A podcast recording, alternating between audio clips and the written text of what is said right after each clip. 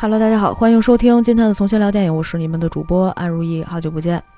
这期节目将会有一些这个延迟来推送啊，因为最近我可能太太忙了啊，每次都说这种话，真讨厌啊！哎，推迟就是推迟了呗啊。呃，但是这个我我最近八卦到一些事情啊，虽然这个事情可能对于大多数人来说，它是一个非常小的一个时间啊，这没没什么轰动啊，但是我就看的挺不亦乐乎的啊，反正就播客圈的这种，呃，小型的这种波动啊。啊，有一些人说了一些话啊，说完了之后呢，就是，呃，这个粉丝开启了骂战啊，这个两波儿，哎，不止两波了，我已经不知道这是几波了。这个，呃，主播之间的这个粉丝们啊，互相在争论一个，在我看来就是，好像有一些问题是，就是大家聊的都有点偏了 一个一个事儿哈。反正，但是呢，呃，说句实在话啊，就是这种事情。都没有必要吵，就是在我们看来都没有必要吵，但是不知道为什么，就还挺好玩的啊，就是是人类的一些这个行为的一些观察啊。反正我们也是一小号，但是呢，嗯，这个不得不说啊，有一些公众人物啊，特别是你，其实是一个就是如果有一些影响力的主播也好，或者是你一个偶像人物也好，你在公众面前说的话呢，确实是会有一定的影响力，所以呢，就是你说话的时候也要注意，就是说话的这种分寸啊。和这个尺度啊，和你的这个位置站在哪里，都应该是有一个。呃，说法就是你发这个东西，它会造成一种什么样的效果啊，并不是单纯的从自我出发。当然，我们大多数的时候只能从自我出发，然后去表达一个自己的观点。但是那个就属于什么呢？那个属于就是呃社交网络里边的平民的角色，就是我随便说，我想说什么说什么。但是如果你站在一个就是呃比较有声望的一个位置上的时候，那你说的话呢，就可能需要就是对你的要求更加严苛。苛一点儿，你说出来的话也需要就是更加严谨一点儿，否则的话呢，你的这个粉丝啊，他所带给你的这个影响是你不可预知的。你原本以为就是说，嗯，反正喜欢我的人会留在这个节目当中来，然后不喜欢我的人呢就不会再听我的节目，就这么简单的一个事儿。因为我之前也经常这样嘛，但是你后来会发现，就是。如果你是一个影响力比较大的一个就是公众人物了，那么你很有可能就是你说的话会被卷入到一个舆论漩涡里面，那它所引起的这个轰动就不仅仅是你的粉丝的问题了。当然，我们其实并不是要说这个事儿啊，而是我觉得，嗯，整个事情啊，或者是说就是最近的一些事情啊，总让我觉得有一个道理啊，教给我们说这个偶像和粉丝之间，粉丝对于偶像啊，或者是说这个艺人啊，是吧？呃，一些这个公众人物呀。它们的这个作用就是水能载舟，亦能覆舟的这么一个作用啊，所以今天我们来讲一个可能一个小水滴差点把这个船整个全舟翻了的一个故事。呃，我们来介绍一下这部在一九九零年在美国上映的影片啊，它的中文名字叫做《危情十日》，英文名字叫做《Misery》啊。这部电影呢是根据恐怖小说大师史蒂芬金的一部同名小说改编的，而且呢，他的女主角凯西贝茨也因为在这个电影当中的非常出色的表现，斩获了第六十三届奥斯卡的最佳女演员奖。所以，我们今天特别来聊一聊这部片子啊。既然说到是恐怖大师史蒂芬金，相信很多人也不会陌生。呃，先说说，简单说两句史蒂芬金吧，因为我相信大家可能对于这个人物一定是不陌生的，因为他原来这个写过很多比较有名的一些小说，然后改编成功改编成为了啊非常经典的影视作品，比如说啊《肖申克》。的救赎，还有这个《闪灵》，是吧？还有我们今天要介绍到的这一部《危情十日》，有一些东西呢是还有什么魔女佳丽，就关于魔女佳丽，还有一段特别有意思的一个点啊，呃，就是在前面嘛，多跟大家聊一聊这种小八卦啊。因为史蒂芬金吧，虽然他是一个呃这个非常科班出身的，就是学文学专业出来的一个大学生，嗯，七十年代左右吧，那个时候大学生我觉得也并不是很呃多啊，还是一个比较我觉得相对来讲比较稀缺的啊。当然，只是从我的这个角度来理解这个事儿啊。但是当时的史蒂芬金呢，并没有什么特别好的这种机会，所以他大学刚毕业的时候呢，就跟他的妻子早早的在学校里面好像就结婚了，结婚之后生了孩子。一家人需要他去养，那怎么办呢？只能打那种零工、打散工，然后呢，就各种这个清洁工的工作，他都是要做的。他在学校里面给人做清洁工啊，也是没想到是吧？就是很有颇有一种啊，从名校毕业了以后，然后去一个街道里面、办事处里面是吧？去打杂，或者是说去这个大街上面去当环卫工人的感觉啊。反正那个时候他确实是在当清洁工。有一次呢，就是他同事说：“哎呀，他说那个史蒂芬跟你说呀，可能有一活儿，反正又脏又累，你想不想干吧？你想干的就多挣点钱，因为他那个时候也是为了给家里面孩子挣点奶粉钱嘛。他就说行呗，我干呗，什么事儿啊？他说那个，因为他们那边有一个就是那种高中的这个女浴室啊，需要有人去打扫卫生，但是他就觉得说，哎，你一个大老爷们儿是吧，肯定不太愿意去干那种女生浴室的打扫的事儿。他说那有什么呢？我就去干呗。他这么多年，他二十多年以来第一次进了这个女高中生的浴室里面去打扫。然后他去打扫的时候呢，就看见了很多的这个，比如说什么这个卫生棉条啊，乱七八糟的，反正是一些呃女生会用的一些东西。你知道，就是。作为一个男性啊，可能他，我不知道一个正常的男性这个时候可能会想些什么啊？他可能会觉得有点新鲜啊，或者是说这个空气当中弥漫着潮湿，可能还有其他的一些味道啊。我不知道一般男的在幻想什么，但是史蒂芬金当时其实想的是说，哎，他说我学来学校里面有过一个这个就是。生曾经遭过霸凌，然后就说有没有可能搞一个这种一个女的是吧，绝地反击的这种项目啊？哎，也不叫项目吧，哎呀，真是做影视项目做多了，天天恨不得推出去一个项目啊。就是，呃，会想要说，哎，我可不可以创作一个这样的一个角色？就是说，他拥有一些超能力，但平常的时候他其实并没有展现出来。但是可能在某在某一个时间段的时候，突然之间他的这个能量全部都爆发出来了，啊，甚至是说做了很多这种血腥暴力的事儿啊，哎呀。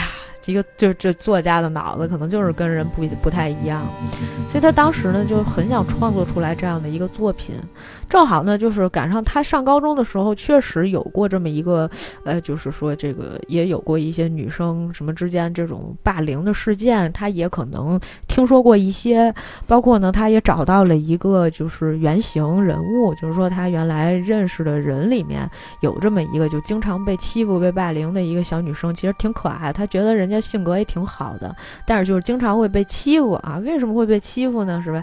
探究一下这个人的心理，想搞这么一样的一个创作，但是呢，就他经常是起头写，起头写，写完了之后就觉得，哎呀，这稿子不对，啪就扔掉哈，这稿子不对，啪就扔掉，是吧？就是他后来写的很多作品，有一些作品里面，是吧？啊，遇到瓶颈的作家可能都会遇到的这么一个场景和一个问题哈。然后呢，呃，这个时候就是他觉得他可能已经要放弃他写作的这个事情了啊。如果说没有后面的事儿，可能也就不会有史蒂芬金，也不会有闪灵，不会有肖申克的救赎。是他的妻子有一天在垃圾桶里发现了他扔的这些啊废的草稿纸，在这些草草稿纸里面打开一看，哟，你这故事原型不错呀，还可以。因为他妻子好像也是学文学的啊，毕竟也是欣赏他的才华才跟他在一起的。所以呢，就后来就跟他说：“哎，他说你写东西了。”他说：“哎呀，哎呀，不值一提，是吧？我觉得我写那个不可以啊，不行。”嗯，然后他老婆就说：“这男的怎么能说自己不行呢？对吧？不是这个，你就应该啊，就是再继续坚持去写。我非常的鼓励你继续把这个东西写完。”当时史蒂芬金说：“我有一个难点是什么呢？虽然就是我有原型，可能我也知道一些霸凌，但是他说女生和女生之间到底是怎么交往的啊？他们之间用什么样的话术？平时玩什么这些东西？日常我都不知道呀。”他老婆说：“那没关系，我知道呀，是吧？你可以问我呀，我多给你提供一些素材。你有什么这个想要去创作的东西，或者你有什么想了解的东西，你可以问我。”于是乎呢，在他妻子的鼓励下，他最终完成了这部小说，也就是后来，是吧？呃，这个也算是比较有名的一部作品吧，叫做《魔女佳丽》。从这个角度上来说呢，就是确实是啊，所有的作家都值得被鼓励啊，啊，就是应该有一次又一次的这种鼓励啊，包括这些就是现在我们在做这种二度创作也好呀，当主播也好啊，是都是需要大家的鼓励的。你看，我都说的这么明确了，是吧？大家应该多鼓励我一下。所以呢，就是到后期的时候呢，哎，史蒂芬金就慢慢的一点点的就培养起了自己就写作的这种能力啊，然后就是信心也建立起来了，呃，这个书稿最后也是出了，虽然就是还经历一段时间，前面还是也是在打工啊，就做了一些非常艰难的一些事情。所以说艰难这个事情，大家一定要熬过去，要挺过去啊，是金子总会发光的，大家一定要坚信这一点。啊，就是所以后来就是他有了很多很多这种优秀的作品啊，这是说到了史蒂芬金。为什么提到了这一点呢？是因为我之前看了一本他写的书，好像叫《写作这回事儿》。然后这个书里面特别有意思。第一呢，是他教会了你一些真的是写作的技巧，非常非常的务实。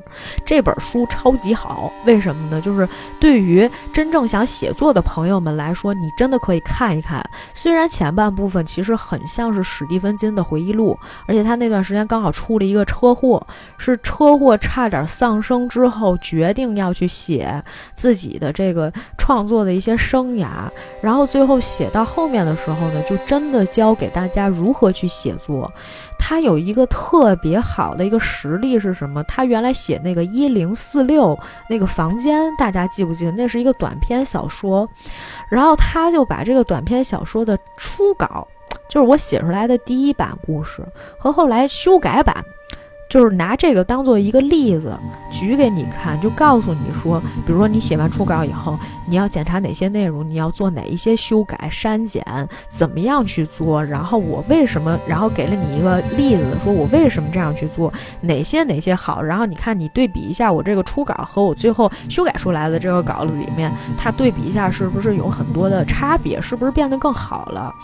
就是非常实用性很强，然后又很有趣味性，而且你后来发现史蒂芬金是一个呃很有幽默感的人。其实你在《微情十日》里面也会看到，就是作者有一些幽默感的这种情节还是呈现出来的。所以我相信，虽然我没有看过原著小说，但是呢，我相信就是说导演和编剧在这个作品里面呈现出来一部分史蒂芬金的幽默感啊。一会儿我们聊的时候呢，可能你也会感受。一下啊！如果我记得哪里有的时候，我一定提醒大家。另外一点呢，就是其实这个《微情十日》的这个故事啊，也就是这个小说，它呢原本是因为受到了一个事件的启发。这个事件呢，就是当年马克·大卫。查普曼刺杀约翰列侬的事情啊，这个事情发生在一九八零年的十二月八日，在这一天晚上呢，啊，这个原本应该是算是披头士的呃成员主唱约约翰列侬的他的一个粉丝的这个叫马克查普曼的人枪杀了那个约翰列侬。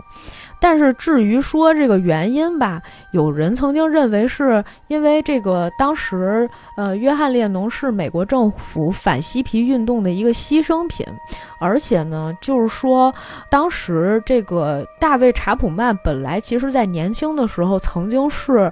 嗯，Beatles 的一个非常忠实的粉丝，但是后来因为他呃这个信教了，好像是基督教吧，信教了之后呢，就嗯不再去听那些颓废的音乐了。只是后来呢，这个 Beatles 解散了以后呢，呃，这个约翰列侬呢又跟他的妻子大野洋子当时出了一张呃新专辑啊。而新专辑的名字呢，叫做《双重幻想》。双重幻想呢，是在一九八零年八月的时候，约翰列侬又宣布他的这次复出，然后要录制他的这个新专辑，所以那个时候查普曼才决定要去刺杀他。然后呢，这个。呃，整个事件呢，我就不再做这个过多的描述了。如果大家有兴趣的话，可以去看一看啊。今天我们来讲的这个故事呢，呃，我刚刚有一部分可能已经剧透了，但实际上我们从一开始在讲故事的时候呢，就没有呃放弃这个细节啊。实际上这是一场。就是粉丝啊，完全的去这个报复偶像的这么一个过程啊，但是它有一些惊悚的成分，那同时好像又有一些爽。我们先来大致的了解一下这个故事剧情，然后我们后面再来呃聊一些其他的这个我们的一些感想哈。这个故事呢，其实在开场的时候呢，就是这个叫做 Paul 的这个作家啊。刚刚完成了一部自己的小说啊，啪啪啪，在这个打字机前，呃，飞快打字打到最后一个 end 啊，终于写完了他的一本小说的这个呃初稿。写完了这个初稿以后呢，他就喝了一口酒，然后呢抽了一根烟。外面这个时候呢，风雪大作啊，是一个大冬天。但是呢，这个作家呢，就其实还挺迫不及待的。于是乎呢，他用一个大的这种就是皮的这种皮质的一个文件夹的这么一个夹子，把他的手稿全把他的手稿全部装了进去。然后呢，开车想从这个叫做银溪湖的这个小镇开去纽约，然后把这个手稿送到他的经纪人手里面去。呃，因为他其实啊，这个，嗯，这个作家吧，就是其实他有很多自己的一些习惯，比如说他只有在他这个写作完了之后。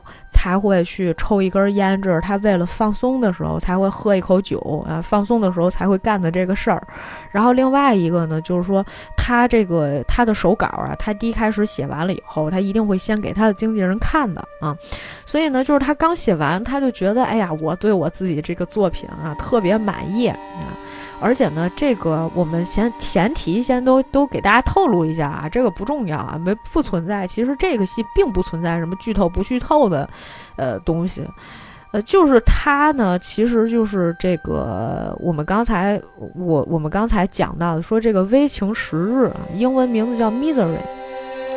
它为什么叫 Misery 呢？Misery 呢，其实有两层含义。第一层啊，它表层含义是什么呢？就是这个叫 Paul 的这个作家，他当时写的这个小说的女主人公就叫 Misery。Misery 呢，整个是一个系列啊，女主人公就叫 Misery，所以呢，它这个英文名字也叫 Misery。然后另外一层呢，它如果翻译成中文，它叫苦痛，对吧？叫苦难，就是痛苦啊，这个叫 Misery 啊，我是发音标准一点啊。叫 misery，那么所以呢，就是说它其实这是一个双重的这么一个含义哈。我们到后面的时候就明白为什么是这个意思了啊。呃，但是呢，我先说这第一层含义，这 misery 呢是他的这里面的主人公，而他写的这部小说呢是 misery 的系列里面的其中一部，前面其实已经有好几部了。这一部写完以后呢，他又决定也是先给他的经纪人看，于是乎呢，就在这么一个风雪非常。大大的天气里面开车出去了啊，想一路开到纽约，但是没想到呢，这个是吧？山陡路滑，一下子他这车呀就侧翻下了山坡上面去了。但是呢，哎，也这个应该算是作家比较命大。当时呢，就有一个人，啊，在这个作家奄奄一息的时候，这作家当时脑子里面还以为自己已经到了，你知道吧？就是已经有那种弥留之际。我觉得我这个手稿已经交出去了，然后经纪人赞不绝口，觉得胖你写这简直是 masterpiece，就这种感觉的，你知道吗？但是实际上这些事情并没有发生。然后呢，就是一个人啊，也没有给正面的，就是没有给头部的特写，你不知道这人是谁啊，就是大一是吧？一直这头都是都是切在镜头外面的，就没看见他。把这个作家拉了出来之后呢，还给他人工呼吸，一直在怼他胸口，直到这个作家终于哎一口气喘上来了，但是实际上这嘴里面还有血呀什么之类的。所以呢，一下子就是醒过来之后呢，这个人呢就把作家背走了。背走了之后呢，哎，这个同时啊，就把他那个手稿，哎，就是其实大家都明白，就是这个电影里面作家的手稿是一个非常重要的东西，因为他来回一直给这手稿镜头。当时这个作家开车的时候，你就看他就把这个皮夹就放在他这副驾上面，他有时候这个车一颠的时候，就是这文件夹它不是有点晃嘛，然后这作家就开始捂着这个手稿啊，这手稿特别重要，给了好几个特写。啊，然后呢，这个结果这个人呢就把这个手稿揣在自己怀里了，啊，把这个作家背回了家。几天以后，当作者醒过来，几天以后，当作家醒过来的时候，他发现，哎，有人就在那儿一直在那儿说说，I'm you 什么 big fans 啊，top one fans 还是什么来着？啊，super fans，反正就是大概意思是说我是你的头号粉丝啊。然后呢，这个。他呢，就是醒过来之后呢，发现哎，是一个有一点点胖的啊，一个这个偏中年的，可能也不算吧，就三十来岁吧，可能跟我差不多这么一年龄中年妇女。中年妇女呢，就是在她哎醒过来之后呢，就冲她微笑啊，跟她说：“我叫安妮啊，是吧？我是一个护士啊。这个因为风雪天啊太大了，你这个车呀翻车了。”所以呢，就是我呢，幸好我看见你了，我就把你呢救回家了。我呢就住在这个银溪湖的附近，你呢已经睡了两天了啊。我呢给你吃这个止痛药，但是呢你也不用太着急。他说是这样的，因为这两天风雪天气太大了，电话线呢已经断了啊，这个跟外面现在都联系不上。等过一段时间呀，等这个电话线呀，这通讯都恢复了以后啊，我会这个赶紧联系咱们这边的医院，然后把你送进去，啊，但是你放心，这段时间我会把你护理的很好的啊。紧接着呢，哎，又又给他看了一眼，说那个因为你呀。伤势太严重了啊！你给给他看一眼，他那个腿，他的腿全部就是两一双腿，全用那钢架子就给架上了，然后都捆得特严实，然后那腿还是那种紫青紫青的那种颜色啊！我为什么说的笑眼如花的啊？这段我我感觉你们可能感受到了我这这笑意啊！但是呢，就是这个情境吧，就非常的像一个就是那种孤岛密室，你知道，就这种感觉。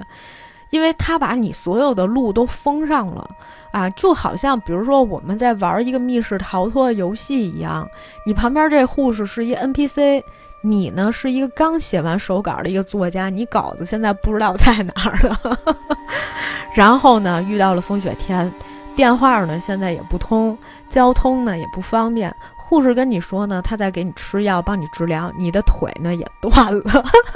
你也出不去，然后就说你看，只要这个路不封啊，咱们就可以把你送医院了，是吧？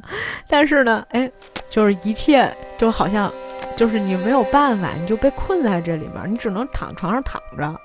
这就是刚开始的时候，作家就遇到了一个这样的困境。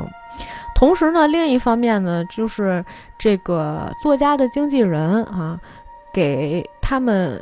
这个银溪湖这个镇上面的一个呃警察局打了电话，警察局里面呀没什么人工作了，只有一个老警察。这个老警察呢岁数也不小了，可能六七十岁，还在跟人各种调侃。然后呢，这个时候这个当时他这个经纪人就说啊说啊，我呀有一个作家非常重要的一个合作伙伴，是吧？叫 Paul Sheldon 啊，就是这个作家的名字，保罗谢尔顿啊。他说：“我觉得呀，他可能出事儿了，因为啊，他最近啊这段时间应该写手稿了，已经写的差不多了。可是呢，哎，你看我现在呢，就是人啊联系不上，就感觉这人失踪了。就是他说这倒应该也不至于吧？最近这个可能就风雪比较大吧，也不知道是一个什么情况。反正就说那个，我觉得他呃不太可能出事儿。他说经纪人说最好是别出事儿。他说有可能。”嗯，警察当时说也有可能他就是失踪了，嗯，没关系。他说这事儿我来调查调查。还有老头儿吧，就是属于那种，哎，不慌不忙的那种状态。然后呢，这个这位老头儿呢就去进一步去调查去了啊。这个事儿呢，我们就暂且按下不表。另外一方面呢，就是这个护士啊，三十多岁的中年妇女。我在自嘲的同时哈，呃，希望我所有其他的粉丝不要太介意啊。虽然我们常常说三十多岁是中年妇女，但主要是因为就是这个戏的这个女主凯西贝茨，她确实是她年轻的时候就是就是一副就是比较成熟的样子。我觉得大家应该懂，你如果看她这个剧照你就知道了。特别是就是如果你看我们现在这个海报，我们后面可能会贴这个电影的海报里面。这凯西贝茨这个样子吧，我老以为是那个黄秋生，就是扮上那个就是霍霍格沃茨的什么哪个教授的那个样子，反正就很奇怪哈。但是其实他那个时候其实岁数并不大。呃，这护士呢，就对他对作家特别好，就一边给他刮胡子啊，就跟他说：“哎呀，你就先在这儿待着吧，是吧？我呢，就是也会好好的这个照顾你的。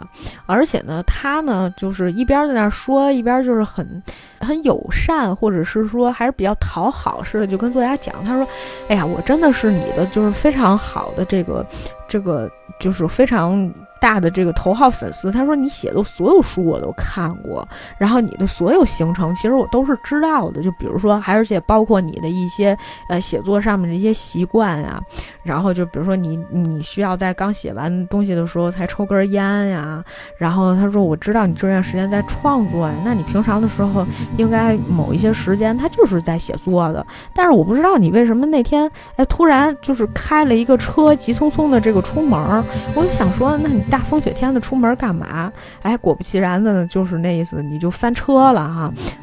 然后呢，我就把你这个救回家了。就听这段话的时候，你就哪哪都觉得不太对劲。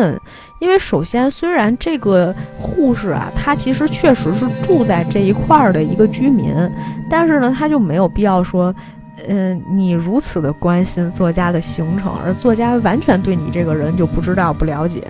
这，嗯，而且。你又不是说你非拿他这个行程卖钱，也不是狗仔队这种性质，狗仔队也很可怕。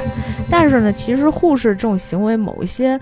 呃，程度上来讲，我觉得更像那种私生饭，对吧？你来回这样跟踪人家，啊，然后你看他现在已经变成这个样子，你就把他囚禁在自己家里，是吧？作家也有点恐慌。作家说：“哎，这个电话什么时候通呀？”他说：“那我想给我女儿和经纪人打一电话，我女儿今天过生日，然后那个不给她打电话，回头哎，她又生气了。”然后这个护士还是用这个电话线断了搪塞他，因为其实，在开场的时候呢，就有这么一个经纪人给这个他们警探打电话的这么一场戏。那这场戏说明什么？说明电话线根本就没断嘛，对吧？然后这个护士不就是找借口嘛？然后呢，后来这个护士走之前呢，还是跟作家说：“他说，哎呀，我知道这个不太合适啊，但是有一要求，他说我能不能提？他说你这个手稿啊，哎，就我特别想看一下。”然后呢？那这个作家就说说那个，通常情况下，我的手稿只有我的经纪人啊，我的编辑啊，这个能看，就是开开始刚开始这手稿只有这些人能看，但是呢，可能也包括救了我一条性命的人，是吧？你说您对吧？您把我这从这车里面救出来了，那是不是我也应该为了感谢你，我把这个书稿给你看呀？这是很正常的事儿，他就同意了。哎呦，当时这个女的特别开心。是，这个护士就出去，好的，好的，太好了，我一定会好好拜读的，什么的啊，就是特别的激动，嗯嗯，可以说吧，就是我不知道作家有没有这种预见性啊，但是整个这个过程呢，就是反正对方也没有什么反常的举动，他只是用一些合理的话术去。呃，这个圈住你啊。总之呢，在实际看起来是没有什么太大问题的。但是看手稿这件事儿，作家同意了，我也是非常非常的好奇。但是可能也没关系啊，可能因为觉得，哎，你就是个书粉儿，想看书你先看呗。但是现在以我们现在对于知识产权的一些了解，我就不怕他到时候，对吧？先把我书给我出了嘛，是不是？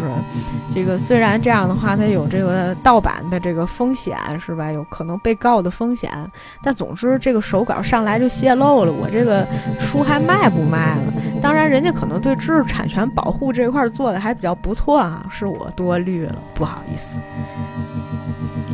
另外一边，哎，老警探开始了他的调查，来到了作家下榻的这个银西湖的旅馆，问了一下老板，作家走之前有什么异常。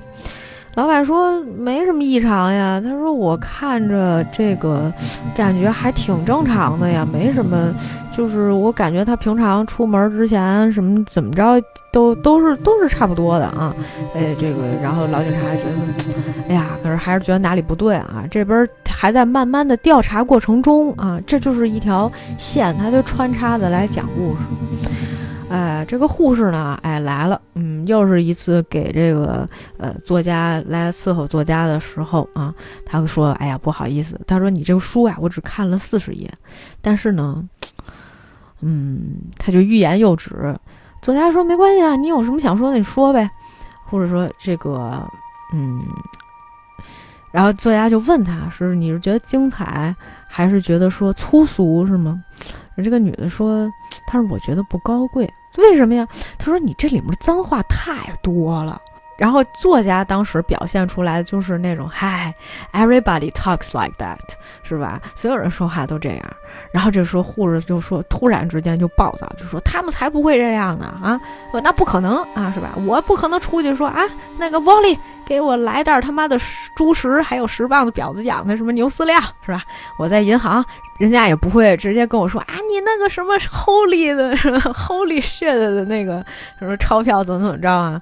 就大概是这个意思哈，然后当时激动的就本来他是过来给作家送汤的，直接汤都洒掉了啊，然后呢就非常不高兴，竟然在他面前显示出来这样的暴躁的一面，然后就一下问他说：“你看，你看，你都让我干了什么，是吧？”情绪激动，然后后来就说：“哎呀，这个不好意思啊，那个你你你你你能原谅我吗？”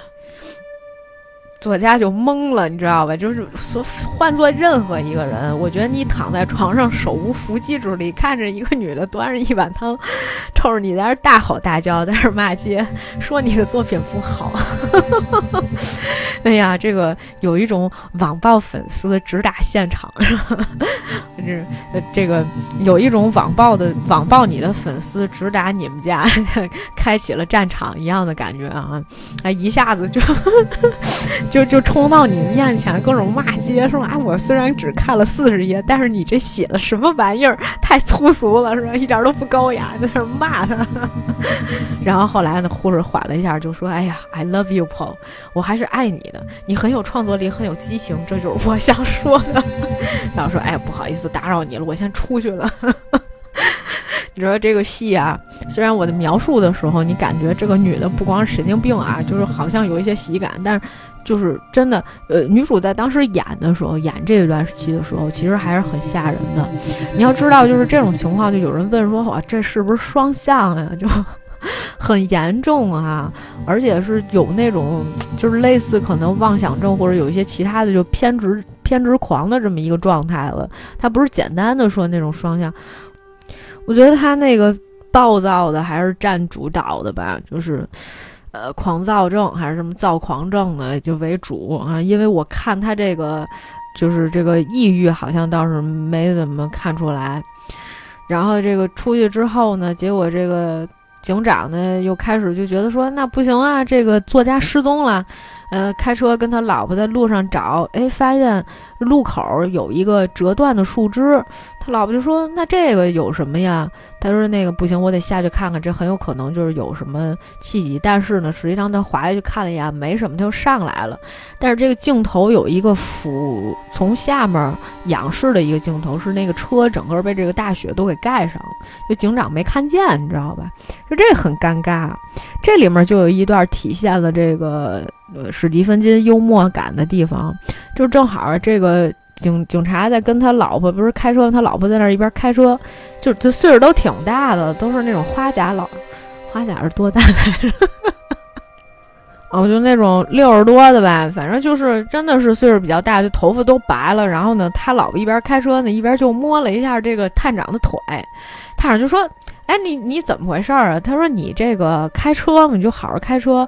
他说我告诉你啊，你在车上的时候，你就是我的副手，不是我的老婆啊。两个人就 吵了，就是也不是吵，没有吵啊，就是反正两个人就是打情骂俏了几句啊，就是夫妻还是还是比较愉快的，还是比较开心的这么一个状态。但是呢，没有发现作家的车，很尴尬。而且呢，在他们这个下这个山坡。要去找这个作家的这个车的时候呢，正好这个护士呢开车和警长他们车擦肩而过，哎，就看了一眼，就唰过去了。过去了之后呢，就是结果那个回到这个家里面，护士呢仍旧跟作家还是这种敷衍他，就跟他说：“哎呀，电话的话呢，这个，呃，我觉得我的电话是可以，但镇上的电话呢，啊，现在还没好。这样吧，他说我给你介绍一个一个朋友吧，啊，说那个这个是我养的，就就给他，你看，你看，我带回来一个什么什么朋友，这是他我养的一个宠物，一看是一只母猪，这母猪差点趴上。”上了作家的床，你知道 是作家就在那儿躲，是一母猪。然后他他说：“你看这个这个猪的名字就叫 Misery，是吧？就是那个他写那小说女主名字就叫 Misery，我真的是特别喜欢。”他说：“那个你知道吗？他说我经常的那个呃，就是说在以前在医院晚上值班的时候就非常寂寞，但是呢，就是这也是我后来就是认识 Misery 的时候，就我看了很多这个关于 Misery 的这些书哈，然然后呢，所以就是，嗯，就是很开心，什么这那就说了一堆。然后这个时候呢，就作家突然说自己淡，然后就其实把自己夜壶拿出来了，是这护士天天还得伺候他在这儿是吧？拉屎撒尿。然后呢，他就拿这个夜壶，护士呢却当时呢就好像很开心，嗯，他那天情绪就挺亢奋的，就不是那种。呃，狂躁了啊，是那种亢奋，亢奋就是说，他说我跟你讲，就一边说一边晃那个夜壶，就在那说，你看，我不太 care 是不是跟那个官夫结婚。我怀疑在这里面，作家可能是一个官夫，要不然就是这个 Misery 她嫁给了一个官夫，然后就是说，但是只要得有感情什么什么，一边说啊一边晃那个壶，我感觉那尿都要洒出来了。那作家就一直看着那个夜壶，你知道吗？就是你看啊。我们刚才就在说，我说这个史蒂芬金是一个恐怖小说大师，但是他特别喜欢在这种地方搞一些小幽默，他会调节这个呃影片或者是说这个故事里面的一些氛围。当你觉得着急，你有就这这个一些这个恐怖的、恐慌的一些情绪上来的时候，他会用一些其他的情绪调节一下啊。他喜欢搞这些小幽默啊，这个晃这个。晃夜壶，这个，然后终于呢，他拿着夜壶出去了。哎呀，这个作家心里面啊，舒了一口气。夜晚来临啊，这个时候护士突然之间闯进房门，啪一下就把门踹开，然后就开始对这个作家大吼大叫，跟他说：“米德不能死。”他说：“他为什么死了呀？是吧？就情绪非常激动，无法克制自己，差点拿这个板凳啊过来砸他。”然后呢，就一直在那儿跟他说啊，呃，就是反正就是一通一通说的。说完了之后呢，就说，呃，顺便呢就告诉他一个非常，呃，他可能作家之前也想到了一件事情，就是说你不要指指望任何人能来找你，我没有通知任何一个人，如果我死了，你也得死，是吧？说完这话，啪一下就把门就关上了，走了。这个时候呢，就作家真的吓死了，你知道吧？他那天呢，就其实他已经就是跑到。这个地上，他觉得我这个女的是吧？别哪天真回来把我杀了，我都不知道。就爬到了这个门口，试图想把这个门锁打开，结果发现这个门啊是锁上的。所以呢，实际上这个作家呢，他自己是出不去的。你看，这又是一个密室逃脱啊。然后老警探那边呢，他的妻子查了一下作家最近一段时间信用卡的消费记录，发现自从这个银溪郡的这个小镇以后啊，他后面就没有任何的消费记录了，就说明哎，这个人确实是失踪了，他后面也没有再出现过啊，只是证实了而已。你看，就刚才说的这些都是无效信息。然后呢？结果呢？这个第二天，这护士又来了，拉了一个那种大火炉子。他就说：“啊，我向上帝祷告了啊！而且呢，这个上帝说呢，这个可以接受你。他现在呢，让我引导你。”嗯，作家就有点懵。他说：“那个，你答应我一事儿，你得干这么一个事儿。”护士来来一个火炉子，然后呢，把他那个书稿就放在那儿，然后呢，浇上汽油，呃，给了他一火柴盒，告诉他：“你把这火柴点燃，你把这个这个，哎，你这个书稿点了。”啊，就大概意思是说 m i s e r 不能死，你让 m i s e r 死了，这是犯了一个很大的一个错误啊，不允许这样啊，这是一个致命的这么一个错误。但是没关系啊，我跟上帝祷告了，说上帝说接受你是吧？你呢就得重新写，你把这稿子给我烧了。作家呢就在那儿自鸣得意是吧？佯装镇定，那儿说嗨。他说：“这个我这个经纪人啊，那边已经有副本了，而且我所有的这个代理商什么之类，他们应该就是都已经开始在读这个小说了。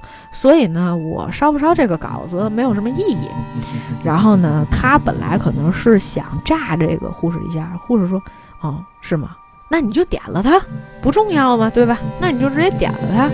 哎，作家就开始有一丝迟疑，是吧？就一直迟迟不动手。这护士就说：“我呀，其实特别了解你，你呢就根本没有副本，因为你写这个东西呢，就从来不留你这个第一时间呢，都得先去交给你那经纪人。你现在刚写完这个手稿，你谁都没给。”你不是说你说这什么像你说的那样，你给经纪人他们留都留副本了啊？要是真是那样的话，你一点都不着急。啊！你也赶紧给我烧了，哎，不烧了，对吧？这你你人可能就没了。你头天晚上不是刚受过一次生命威胁吗？作家没办法，咔闭眼烧了。哎呀，真的是想找任何一个机会出去啊，是十分不容易的啊。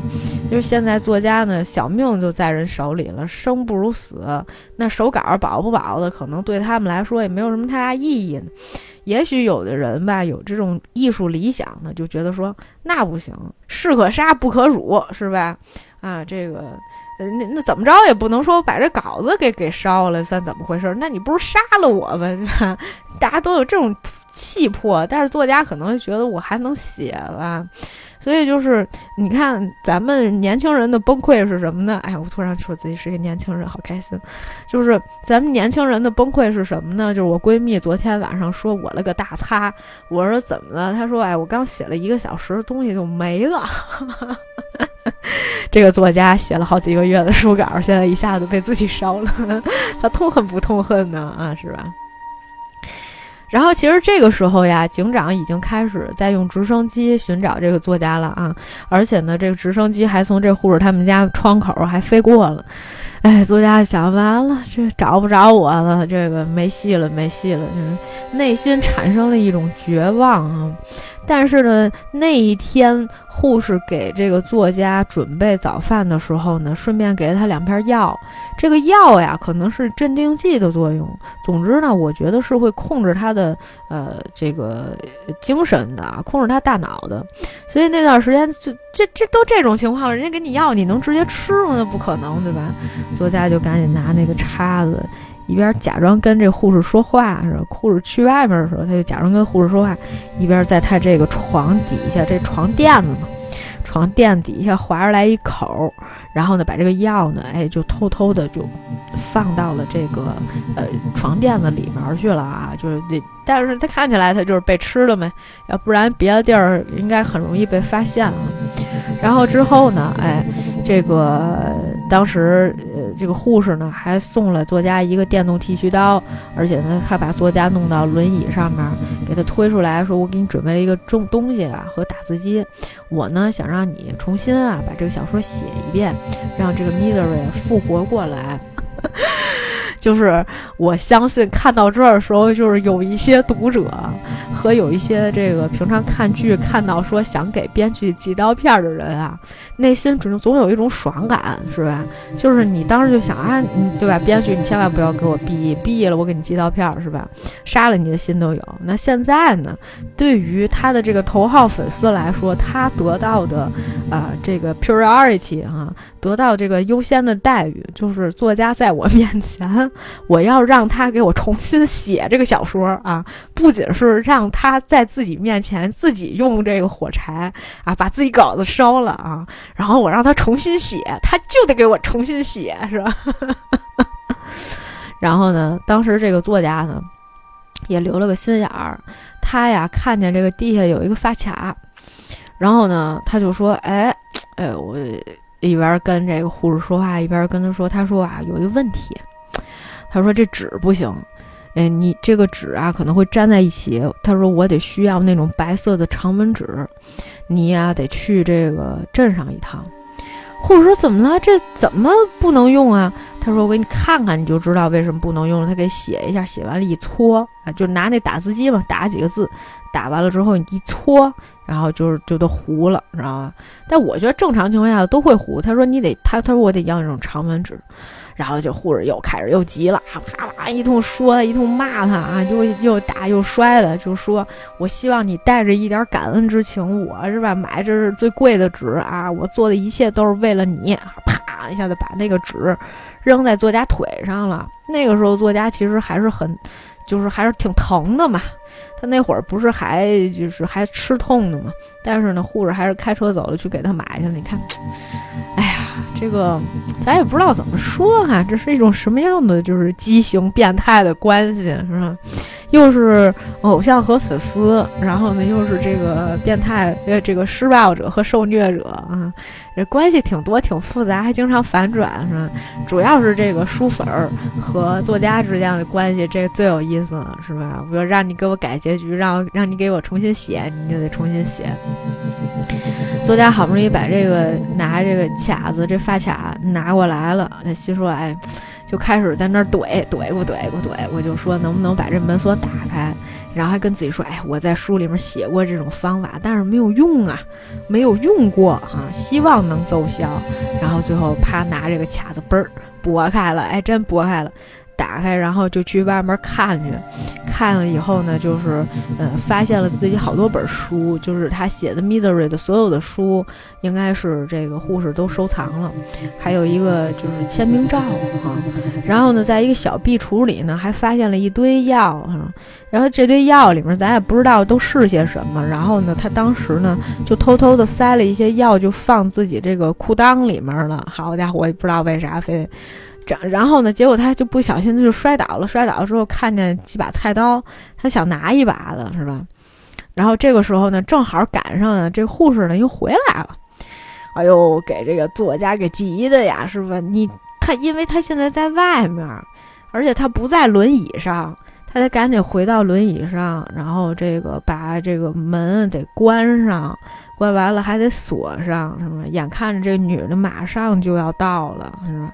然后呢，他就是各种紧张刺激啊，这一段演的确实还不错，因为他就是一直在切，这个马上这护士就到了啊，下了车，啪下车，他这个时候还在那儿那儿还艰难呢，结果呢，这个就是刚要进门是吧？他才刚上了轮椅，赶紧回去，就整个这个两两段的这个碎切是吧？刚好呢，这个幸运的是，呃，这护士在进门之前呢，有一包纸啪掉地上了啊，是吧？就给了作家一些时间，这作家赶紧回到房间把门锁上，然后呢，结果发现那个药它是那种一板一板那个药，药还露出来，露出来之后他就赶紧捂着他那裤裆，你知道吗？出了好多汗，然后呢，这个。护士就说：“哎呀，你怎么出这么多汗？”那就回来说：“你怎么出这么多汗呀？”他说：“没没没事儿没事儿，我那个你你赶紧给我药吧，我这疼，我这还哭呢。”就他说：“你快给我药！”就是那种撕心裂肺的要吼起来了。然后这个护士看他说：“哎呀，看见你这个样子啊，真的让我心痛。”然后呢，还给了他纸和笔。然后护士走了，赶紧就这个他就赶紧把这个药啊就呃收收好了，嗯。这个有惊无险的，反正有一些准备工作呢，是在陆陆续续要做起来了啊。作家肯定有自己的计划，你得想办法逃生嘛，是吧？啊，这个时候呢，这个警长终于发现了，呃，这个就是开那个直升飞机的时候，呃，终于发现了这个作家他这个掉在悬崖边上的车了，不算悬崖吧，山坡里面。这个时候切回作家在那打一堆发个发个发个发。烦死了！我也天天这样，但是我打的是我我我我，就是写不出来的时候老在那打这个。哎呀，然后呢，这个我觉得也挺逗的啊。就是因为他第一开始他开始重新写的时候呢，就有一天这个嗯，护士直接就进来了，拿着这个作家手稿就跟他说说，炮，你这个不对，你这个所有的都不对啊，你这个所有的都要重新写，是吧？除了那个墓碑上以我的这个名字命名以外，其他的都得开重新开始写，这不合理。然后就开始冲着作家开始吼，我当时觉得我妈这比编辑还狠，是吧？编辑也不会说你这个。个，就是这就是属于就是完全没有情商的编辑可能会跟你说出来的话，就告诉你说说不行，你这都得重新写，你这框架得重新搭，是吧？就是凡是但凡作家听完这种话，真的都要骂娘心都有，你知道吧？然后呢，他他说，哎呀，这个作家意思就说，哎呀，安安娜，你可能你不懂啊，那，你不懂。他说我有什么不懂的？他说我以前小的时候特别喜欢去看那种连续的电影，是吧？我每周都去，有一个叫《Cliffhangers》啊，这个电影啊，每周都去。他说我前一周的时候啊，这个电影结在哪儿？这个主人公啊，在这个车上，然后马上就要爆发危机了，感觉他马上就要死了。第二周等我再去的时候呢，就是正好演到上一集结尾的时候，他不是遇到危险了吗？主人公遇到危险。然后呢？紧接着，这个主人公突然之间脱险了，所有的孩子都特别开心、兴奋、激动，只有他一个人觉得愤怒。他就非常，呃，就是跟跟别人不一样的，立马就站起来就开始说：“No，不应该是这样的结局！”喊哈喊啊啊，不应该是这样的，是吧？啊就应该是怎么怎么样的，是吧？他怎么可能活过来？就应该让他死，就是那种，就是你看他还是一个双标的人。你说男主人公嘛，就是那种冒险故事，他就恨不得让人家赶紧去死，他的那种血腥啊、暴力那种倾向啊，就非常严重。但是你到这个 misery 这个点呢，他又觉得自己是有非常多的代入情节的，他肯定是把自己想成女主人公，那所以他就不可能让这个作家直接说把这个 misery 给给写死。哎，作家想想行吧，是吧？哎，兵来将挡，水来土掩嘛，怎么着咱都行。您说改咱就改，我跟你讲，这都是好作家。然后就是当然了，时间长了可能就没有自己的意志了啊，这个是也是有可能的。过去了一天之后，作家就写了一个一篇新稿子，护士拿过来一看，看说：“哎呀，特别激动，说：哎呀，破，你这个写的实在是太好了，是吧？写的非常非常的棒。”然后呢，这个时候作家就跟他说：“那这样吧，说你今天晚上你跟我咱们一块儿，哎，我邀请你跟我一块儿共进晚餐，啊，就说咱们一块儿吃个饭吧。好啊，一块儿吃饭。”这个时候，警长调查到哪儿了呢？我跟你说，这警长就是不着调啊！这故事里面情节大就是大概意思就是告诉你，你也不要指望着这个警长能救他了啊，没有这种可能。因为警长那天回到警察局干了件什么事儿呢？拎了一个大兜子，然后把这兜子一下就扔在桌子上了。他老婆打开这个袋子，发现里面全都是《Misery》系列的书啊。他说：“哎，既然我找不到这个作家人在哪，我们就先看看他到底都写了些什么。”我的，这怎么着？你把所有的书都记下来有什么用？是不是？不知道有什么用。但是呢，这个警察和他老婆就开始日夜兼程的开始看书。哎，看书也是警察其中一个工作啊。晚餐的时候啊，作家呢就说：“哎呀，应该感谢你是吧？救了我，我们呢应该一起喝一杯。所以呢，他说我呢给你倒酒。倒完酒之后呢，他说：哎呀。”我们这缺乏一点仪式感，然后就去问这护士：“你们家里有蜡烛吗？”他说：“我有。”他说：“那你去找找蜡烛吧。”他就去找蜡烛。然后这护士一边找蜡烛呢，他一边跟说话，一边聊天，然后就偷偷把自己之前准备了两板的那个药不都放在一起了，粉末都放在一起，哗哗哗都倒在那护士酒杯里，在那晃晃晃晃晃，晃完了以后放那儿放好了。哎呀，护士特别开心，然后呢在那儿点蜡烛，点完蜡烛，两个人刚要喝酒的时候呢，结果这个护士一下子把酒全洒了。哎呀，说哎呀，这个不好意思，我这个哎呀手抖，一下子就把这个酒都洒了。这个作家当时都懵了，心说：“我好不容易存了那么长时间的一堆药，也都给我废了。他为什么没有喝？” 就我那个时候其实就怀疑说，这护士是不是故意的呢？啊，表情特别失望。然后当时这护士还说：“那没关系，我们再倒一杯吧，再倒一杯吧。”你看这个这个这个作家就没有表情，面如死灰，你知道吗？然后呢，于是乎作家只能日复一日的继续写。我靠，哎呦，太悲惨了！而且他有时候动不动他就举他那个打字机练复健，就是练他那个臂力，就开始举打字机，举打字机。有一天晚上，就是这个下雨。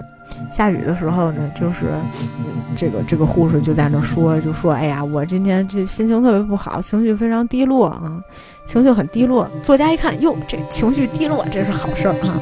我我以为下一步男主就要求雨了，天天跟着求雨，快快快快快下雨了，他就情绪低落，别天天亢奋，老子受不了了。然后因为那个当时这个。呃，护士也跟他讲，他说你不用说什么 I love you，我也不信，因为你不爱我，所以呢，你就不要跟跟我说你爱我。但是那个作家呢，一直呢，就是，呃，还是会坚持不不懈的跟他讲说，哎，但是我挺喜欢这儿的，就是为了可能是要稳定住护士这个情绪，因为作家看出来了，对吧？这事儿你不能跟他硬刚，你只能跟他玩阴的啊，一次阴的没玩成呢，咱们可以玩第二次。但是这并不代表就是说你能直接跟他正面刚，毕竟咱这个腿还是个废腿，是吧？你就是啥也干不了，是吧？人家把门一锁，啥你啥也干不了，你跑你都跑不了，啊，这是这是非常正常的。结果这护士呢，突然之间掏出来一把枪，就说：“哎，有的时候我想过要用一下这个。”哎呀，当时就是反正这个护士呢，就心情不太好。他说：“哎，算了，这个时候我就不应该跟你讲这么多，我还是出去那意思溜达一圈吧。”他就走了，开车走了啊。这个时候呢，作家呢就赶紧去外面，哎，拿了一把刀，哈，是吧？就是第二次开开门出去以后，拿了一把刀。然后之后呢，他翻到了一个像新闻剪辑的这么一个东西啊。他找到了一些这个新闻的片段，那这些新闻片段里面呢，写的好像是说。啊，名字叫什么？叫什么什么 journey 还是叫什么？就反正是一个什么荣誉之路啊，叫一路往事啊。然后这里面呢，就有很多裁剪的一些，就包括作家自己的一些新闻。前面呢就有这个护士小时候的照片儿，然后再翻呢，就是本地投资银行家身亡，卡尔威尔克斯。啊，这个坠楼身亡，威尔克斯这个名字啊，实际上是这个安妮的姓儿啊。这个安妮就姓这个威尔克斯，所以这个有可能是他爸爸啊。爸爸死了，因为意外死了。死了之后呢，这个之后呢，过一段时间他又看新闻，新闻上面啊，在七八年三月二十三号啊，有一条本地新闻，说的是这个安妮威尔克斯进入重症监护室担任护士啊，前高校教练在医院经长时间医治无效死亡，什么在住院期间受到致命袭击。然后紧接着啊，还有这个什么退休小儿科医生在昏迷状态下经本地医院医治无效死亡啊。底下，威尔克斯被提名担任本郡首席妇产科护士。嗯，接着，一九八四年十一月一日星期四，婴儿露西在医院艰难挣扎五周后死去，其父母为孩子的离世心碎欲绝。嗯，紧接着。艾瑞治郡纪念医院发生第二起新生婴儿死亡事件。艾瑞治郡纪念医院这起婴儿死亡原因尚未查明。医院护士因婴儿在院中死亡而受到质询。紧接着，下一条是妇产科护士被判入狱。魔鬼女士因涉嫌造成近期发生的婴儿死亡事件而被捕。哎，听到这个地儿，大家是不是有一些似曾相识啊？因为我们上周其实讲过杀人鬼童子的时候，就已经有预感了，是吧？有一些人失踪，是吧？有一些人意外死亡、不治身亡啊，这个好多其实都是在医药的药物的作用下，可能或者什么原因啊死了。但是在这一点呢，毫无疑问，安妮是有非常非常大的嫌疑的。去哪儿哪儿人都死，是吧？这不是挺正常的？晚上呀，这个等到这个作家看差不多了，晚上作家躺床上跟那儿练亮刀，嚓啊是啊，咔想想亮刀啊，怎么才能挥舞起了这个刀？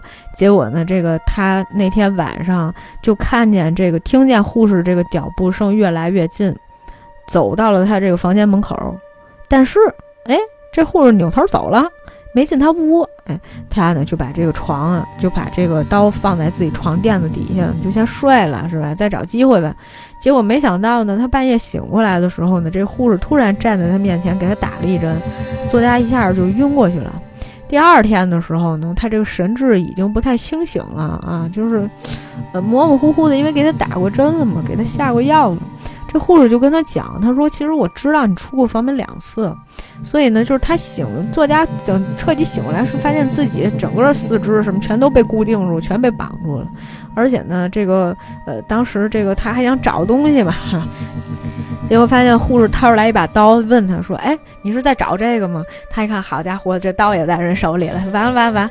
了护士说：‘哎，我一直其实挺好奇的，因为就是被动过。我原来有一个，他有一个什么小玩偶，就是碰。’碰被碰掉了，然后作家给他还原回去的时候位置变了。其实呢，这护士已经发现了。他说：“我就想说你怎么出来的？”后来我发现哦，有一个这个钥匙是吧？你原来小说里也写过。哎呀，这个我没想到就是会是这样的情况啊，就是我非常非常的难过啊。但是就是你可能是需要更多的时间，就会想要留在这里了。然后这个。作家当时毛了，你知道吗？就觉得我完了完了，被发现了，这怎么办呀？而且当时的这个护士也是挺吓人，他就说：“他说你知道金伯利的钻石矿场过去的事情吗？就是如果他们那个地方有这种土著的矿工偷钻石啊，被抓到了会有什么样的处置？”然后他说：“我不知道。”他说：“你放心，你放心，我不会杀了你，就是他们也不会杀他，因为杀了他们就没有人干活了。所以呢，有这么一种酷刑叫做 hobling，啊，中文翻译过来叫跛刑啊，跛就是那个，对啊，跛，行就是那个不是刑罚的刑，是行为的行，行就是行走的那个行。说为了他不会跑，然后呢，就说这个直接敲断了他。”就会敲断他们两只脚，这个时候呢，一边说一边那个那护士给拿了两个大木，拿了一个大木头块儿，这大木头块儿呢放在他两个脚的这个中间，放完了以后拿一大锤子，然后从这个脚的外侧，脚踝外侧往里敲，因为它这个中间就是相当于，比如说它这个，我怎么给你形容呢？就是说你。等于相当于他把这个石头的这个这个木条啊，这个木头块儿放在这个他的这个小呃脚脖子这个附近吧，等于脚不是这不是空出来的嘛，所以呢，他从脚踝外侧往里敲，然后这脚一下子就骨折了，然后那只脚也也骨折，就全给他敲断了。当时那个场面啊，其实挺血腥的，就是他没有什么血，就是没有什么血浆，但是你看见那个呢，你也会生理性疼痛一下。干完这个事儿，他可能护士就出去买东西去了，然后呢，结果这个警长呢，就突然之间发现，哎，这个护士在外面跟人家口角了几句，他好像想起来什么了，他就去翻了一条这个新闻，新闻上面说说那个当年呀，这个呃。当年呀，这个这个这个这个护士不是曾经被告过嘛？就是咱们刚才不是说有一条新闻，就是说魔鬼女士因涉嫌造成近期发生的婴儿死亡事件而被捕嘛？就是他其实杀过几个人了，应该已经。于是乎呢，就是当时呢，这个护士呢曾经就说我没罪，我没干过这些事儿啊，在一个走廊里面跟所有的记者说，有种凌驾于人类法律之上的审判，我会由他来裁决。这句话原文呢是出自《Misery》小说里面的其中一段，所以呢就是。因为刚才不是咱不是讲了吗？警长跟他老婆日夜兼程跟那儿看书，是吧？总得看出点什么来，看出这个来了，就说：“哎呦，哎，原来这个 可能跟这护士啊有点关系，是吧？”然后呢，这个警长就赶紧去问，就去杂货店里面问，说：“哎，你知道那谁谁那护士吗？”然后他说：“啊，我知道。”他说：“他最近买什么东西了吗？”没买什么奇怪的东西，但是他买了纸，打字的纸，是吧？然后呢，结果这个。呃，这个护士也发现可能不老对劲的，护士呢给这个作家扎了一针，是吧？给给这个作家推到地下室了。然后呢，这个警长正好过来啊，敲门，是吧？就问他说：“哎，你最近你知不知道这个 Paul Sheldon 啊？”他说：“我知道，我是他头号粉丝，因为报纸其实登了好几天了，这个 Paul Sheldon 这作家失踪的事儿了。”他说：“我也很忧心，我不知道他什么时候这个失踪，就是他去了哪儿，很失踪了。”我。我也是非常的想这个找，赶紧找到他。他说：“你看，你你你，呃，不好意思啊，我忘了邀请你进来了啊。”他就让这警长进来了。警长呢就进来就看嘛，就觉得我这肯定有问题，我怎么着也得搜他们家一圈嘛，对不对？他在那搜搜之后呢，哎，他看见那打字机了。结果呢，这个护士就跟他讲，他说是这样的，他说你看我现在还在模仿着这个作家的这个呃笔笔触是吧，写东西哈，我这是真的是还是挺喜欢他的，是吧？就是非常迷恋他，就大概是这意思吧。我是模仿他写东西，他说我你看你看这我写出来那稿子，你要看看吗？这个警官就说哎我不看我不看了是，就结果护士就说哎那你喝点什么呀？经常说我喝一个热口渴吧。他说：“行，我给你弄去。”然后这个时候呢，警长就偷偷上楼了，上楼搜搜搜搜一遍，没搜出来，因为他那房间其实就在下面，他他被推到地下室里面去了嘛。然后呢，结果这个护士其实这个时候已经在警长的身后已经出现了啊，就是那种非常阴暗的那种眼神儿，但是呢，他那天并没有。就是对警长做什么，而是当这个警长回头的时候，他就笑脸盈盈的说：“哎，你看你的那个可可到了。”然后这个警长就说：“哎，算了算了，我这个来了是吧？我不能拿这个居民家里面的一针一线。” 没有没有，他他大概意思就是说，哎，我就不喝了。真的就是你说你去人这种人家庭里面，万一他给你下毒了，你就真是就完蛋了，懵懵了是吧？然后呢，结果他下楼的时候，他刚要出去，结果后来他发现，哎，哗啦一下子，因为作家虽然被扎了一针啊，但是他那个还是有有那个反应的，就是他。就是还是能动的啊！当时他就弄弄倒了一个什么东西，哎，之后这个警警长听见了，听见了之后回来找他嘛，结果就说在地下室里，他刚开开地下室的门，刚看见作家，结果没想到后面那护士拿了一自己一把散弹枪，一下子就把这个老爷子给打死了。是不是散弹枪呀？不是散弹枪，是什么？哎，我不不懂，反正就是那那个大管儿那个。两两两个子弹的那种啊，大家知道可以告诉我，应该是那种，反正是我也不太清楚，反正就啪一枪就给打死了啊！警察，哎，当时作家想吧，你看靠谁也不行啊，只能靠自己，是吧？然后呢，结果这个呃，当时这个护士就跟他说呀，说我觉得我本来我这枪里放俩子弹，一个给你，一个给我的。现在呢，这个也没没什么办法，说咱俩还是得一块儿死，是吧？然后呢，这个当时呢，这个嗯嗯，护士就说：“我 I love you 啊，就从这个跟这作家说，我还是爱你的啊。”作家说：“I love you too，是吧？”但是呢，就是说，就是那行，那咱俩一块儿死呗，是吧？就是大概是这个意思。然后呢，结果这个作家就说什么？作家说呀，这样，他说呀，我们啊，得让这个 misery。就是活下去，他说我们有这种能力，我希望能把这故事写完。那女的说：“你看，我现在已经把这个护士说我已经把这警长打死了，很快他们就会找过来了，是吧？我就会被判刑，是吧？我要受牢狱之灾。那会儿我想自杀，自杀不了了，咱俩得一块儿死。今天你就咱俩一块儿死就行了。”结果你现在跟我说你要把这个结局写完，他说很快的，他说多长时间吧？他说黎明之前就能写完。你看这交稿交得快就是有好处，还是给自己留下了一些拖延的时间。要是我，我就得想，嗯，憋不出来。今天晚上吧，我尽量能写完，是吧？他是不是能当场就拿枪崩了我？啊，然后呢，这个时候呢，就是当时啊，就确实是。呃，这个他们就把这个他把这个稿子写完了，写完了之后呢，这个他把这个汽油塞在自己裤子口袋里面，他去找这个护士要了三样东西。他说：“第一，我要了烟，哎，不是要了三样东西。他说：你知道哪三样东西吗？然后这个护士就说：我知道，就是烟、火柴跟酒。因为你写完东西，你肯定要这么干嘛。然后护士准备好了所有的东西，然后护士还拿了个枪。他说：哎，你今天拿这个酒，你不应该拿一个杯子，你应该拿两个杯子。哎，护士就说：啊，是吗？我还有这个荣幸。他说：没错，我喝酒得跟你一块喝嘛。既然咱俩一块死了，是吧？”哎，这护士去拿俩杯子的时候呢，他就把这个书稿放在了这个火盆里面，是吧？一浇汽油，哎，没放火盆里，就放在地上，往地上一一扔，然后一浇汽油，然后等这护士一回来，啪一下子就给点了。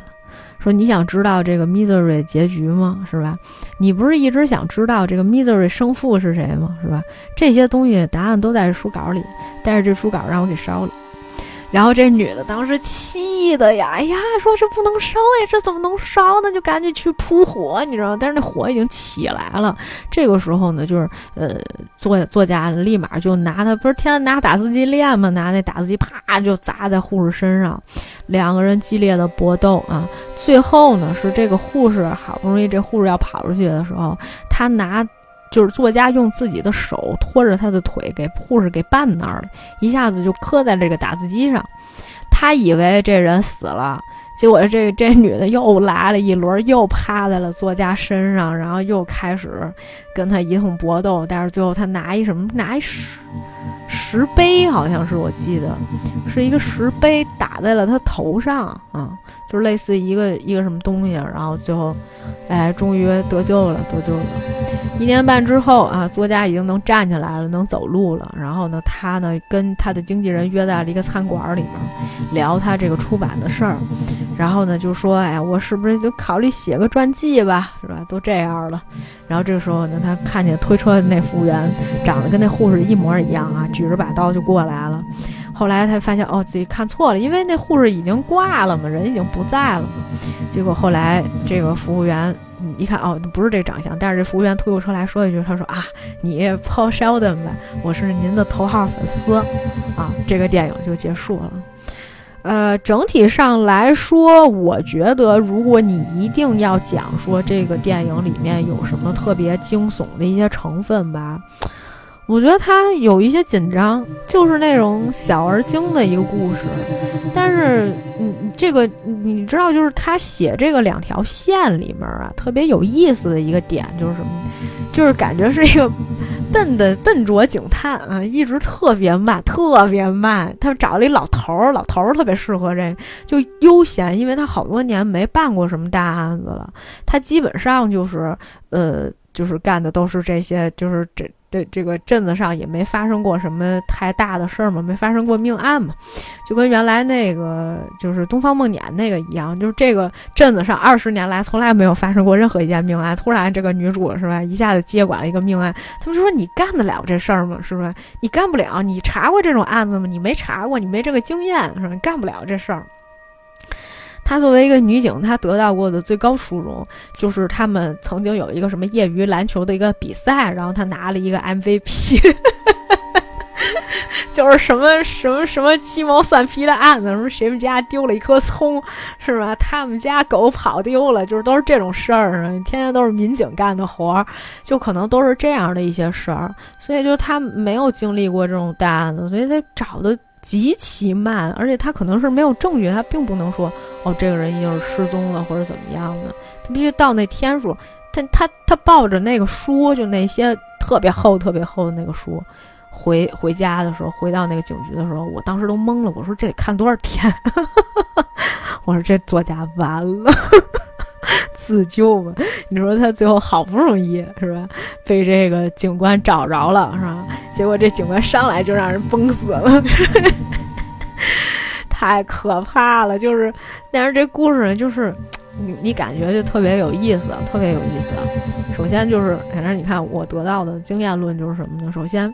一定要积攒各种常识，小聪明是一定要有的啊！虽然小聪明啊抵不上大智慧，但是有很多时候沉着冷静以及一些小聪明可能会救了你。至少是在这个情绪不稳定的人面前啊，一定要掩饰自己的这种慌张啊！哪怕这个女人是吧，她如此的爱你啊，但是她并不是一个恋爱脑的时候，你要知道怎么样稳定住她的情绪。哎呀，这个无脑死忠粉哦，脑残死忠粉真是太牛逼了！就是包括那个后面，就是那场戏，就是我跟我一个朋友聊天，因为他也很喜欢看这种呃，就是暴力血腥的片子。他说最好看那场戏就是把他腿敲断，我说那是脚。就 终于明白一种刑法叫做 hobbling，跛行，这个厉害啊！直接把脚敲断。这作家在开始开局就是一特别惨的一个开局，天天老摔地上，摔地上就爬不起来，你就根本跑不了，你就出这门都出不了。哎呀，就是为什么聊一个这个惊悚题材这么开心？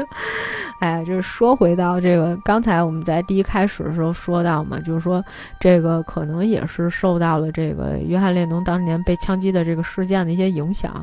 其实这里面我估计应该也还有很多没有说到的地方啊，比如说这个，嗯，马克查普曼当年也是就是。这个坚定的成为了一个啊宗教的信徒，是吧？基督教的信徒。但成为信徒之后呢，他就觉得好像是这个偶像什么背叛了他的一些什么道义啊之类的这些东西吧，所以呢才会觉得说，呃，有这么一种，哎，就是想要去仇杀他的这么一个念头啊。我记得当时我为什么就突然想起来这一段呢？是因为我当时好像是翻一个资料啊。我翻到了这么一段儿，我给大家稍微念一下啊。他就说到说这个，据说史蒂芬金的《危情十日》的原始灵感是披头士约翰列侬被他的狂目者马克大卫查普森枪杀事件，在一九八零年十二月一日。哎，在一九八零年十二月八日当天，查普森在枪杀列侬前，还要求他的偶像在唱片套上签名。凶手的动机有多扭曲，如今只能猜测。他锁定了列列侬，后者乃其心中的执念，殆无疑义。但查普曼在行凶时也把自己想象成另一个人。据其供词，今天早上我到书店去买了一本《麦田里的守望者》。我确定大部分的我是书中的主角霍尔顿·卡尔菲德，有小部分的我必定是魔鬼。塞林格这部1951年的小说，从愤青的眼光看虚伪的成人世界。查普曼是否愤恨迈入中年的列侬已经背叛了理想，还是他把自己想象成一个比列侬本人更纯洁的列侬？后者不除，他就无法顶替他。无论如何，凶手无自我内核，他的自我认同已被掏空。余下的问题是他窃取别人的认同是单一的，还是双重的？这个，呃，我稍微的就是解释一下，因为我。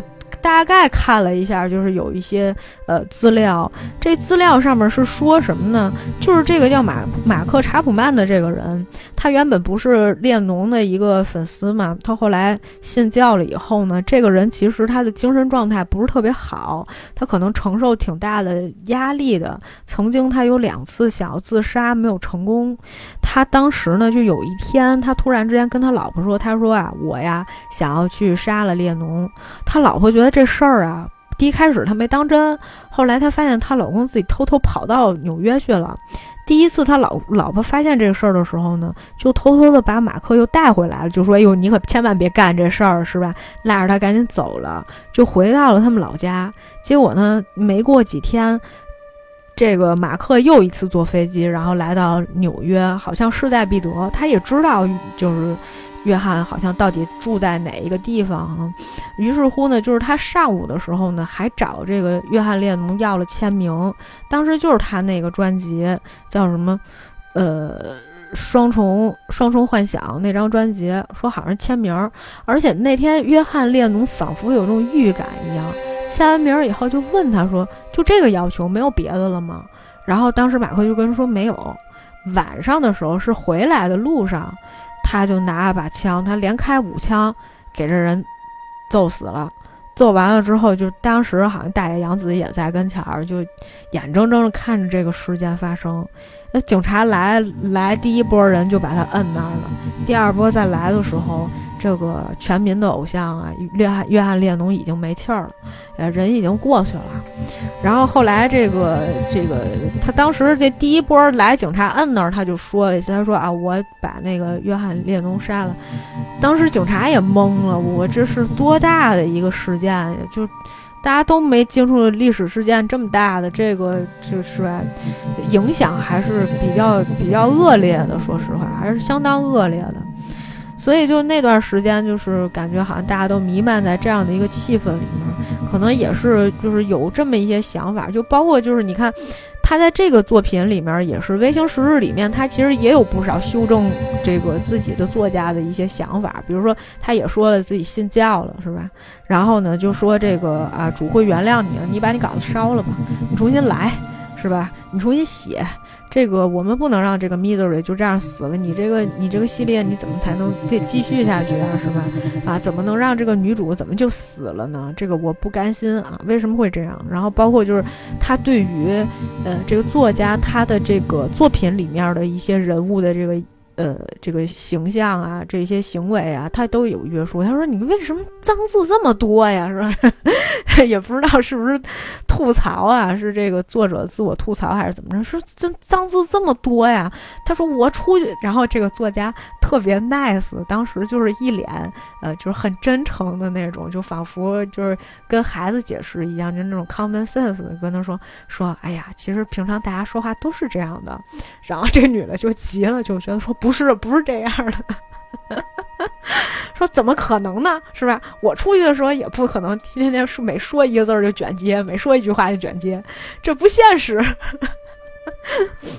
就是我觉得可能，你看，又回到了我们之前在这个节目一开始的时候曾经聊过的这个事情。